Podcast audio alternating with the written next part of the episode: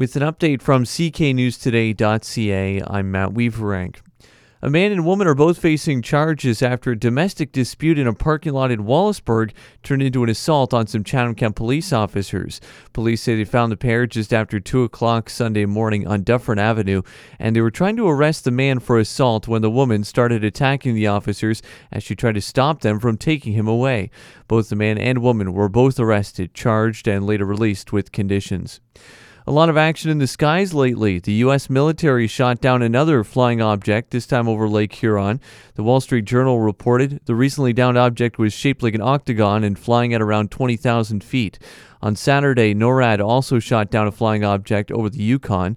Canadian forces are going through the wreckage of that one now. About 400 workers at Highbury Canco are on the picket line this morning after rejecting the company's last offer on Saturday. Wages are the big issue.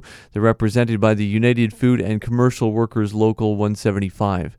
And there's a recall for McCain 3 8 inch Stay Crisp straight cut fries.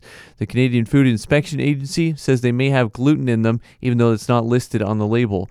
Global News says one allergic reaction has been reported so far. You can throw out the package or return it to the store you bought it from. The Kansas City Chiefs are Super Bowl champions. They were losing at halftime but rallied back to beat the Philadelphia Eagles 38 35, icing the game with a late field goal. Kansas City quarterback Patrick Mahomes was named the Super Bowl MVP.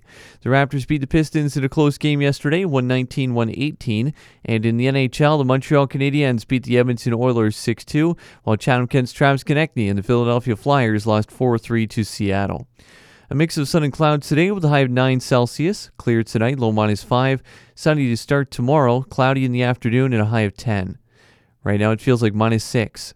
I'm Matt Weaverank. For more on these and other stories, visit cknewstoday.ca.